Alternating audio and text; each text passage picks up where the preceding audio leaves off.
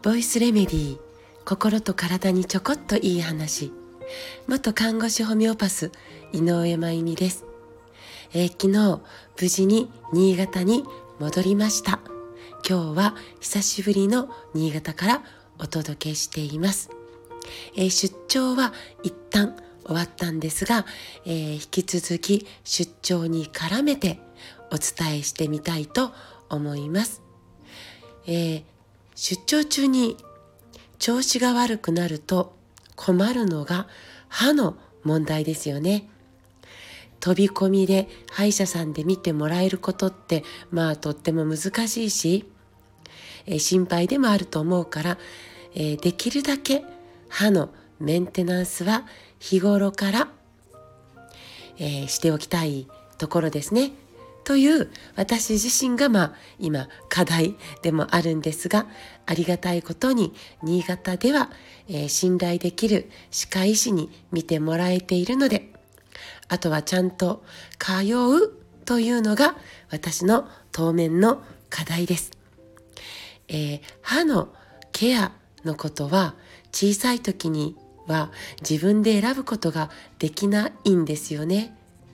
親が歯の大事さや歯の健康を守るために必要なことの知識があるかどうかにもかかってる。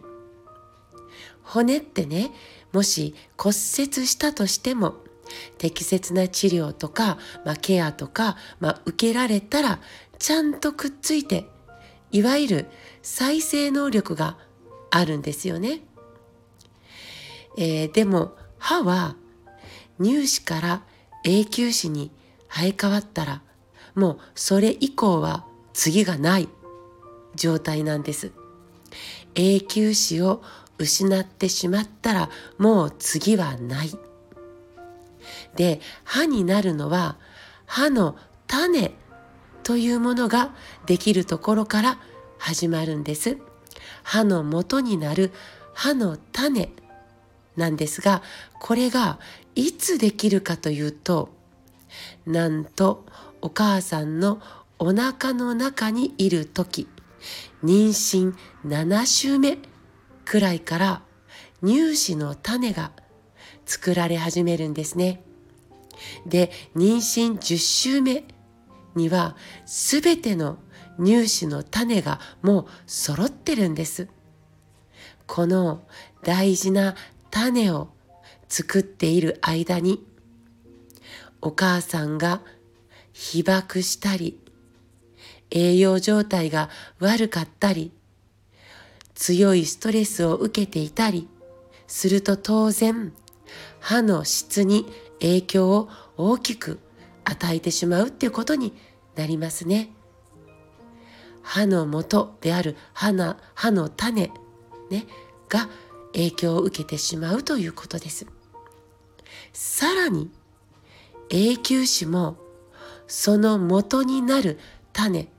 はやっぱりお腹の中にいる時から始まるんです。作られることが。妊娠じゅうよんしゅうめくらいから永久歯の種作りが始まって、そして、えー、生まれてきてから乳歯が抜けていく時までをかけてゆっくりと育んでいくんです。だからこの間に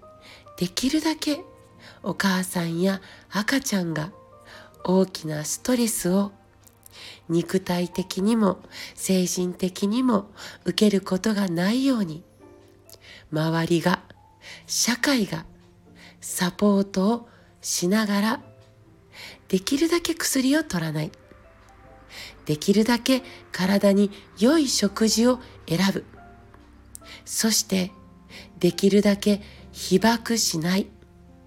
そんなことを意識できるだけで丈夫な歯の種が作られると思います。丈夫な種からは丈夫な歯が生えてくるから。だから生えてから大事にすることももちろん大事なんですけど、種の時から意識できることはもっと、えー、歯を大事にするという意味では簡単なことなのかもしれないですよね。後に苦労しにくいという意味で。さて、生まれてこの方、ごじゅうろくねん、今のところ一本も歯を失ってはいないのですが、残念なことに心配な親知らずが一本あります。なので長期出張を理由にしないで、私も歯医者さんに早めに行きたいと思います。皆さんの口の中は元気ですか？今日も最後まで聞いてくださってありがとうございます。また明日お会いしましょう。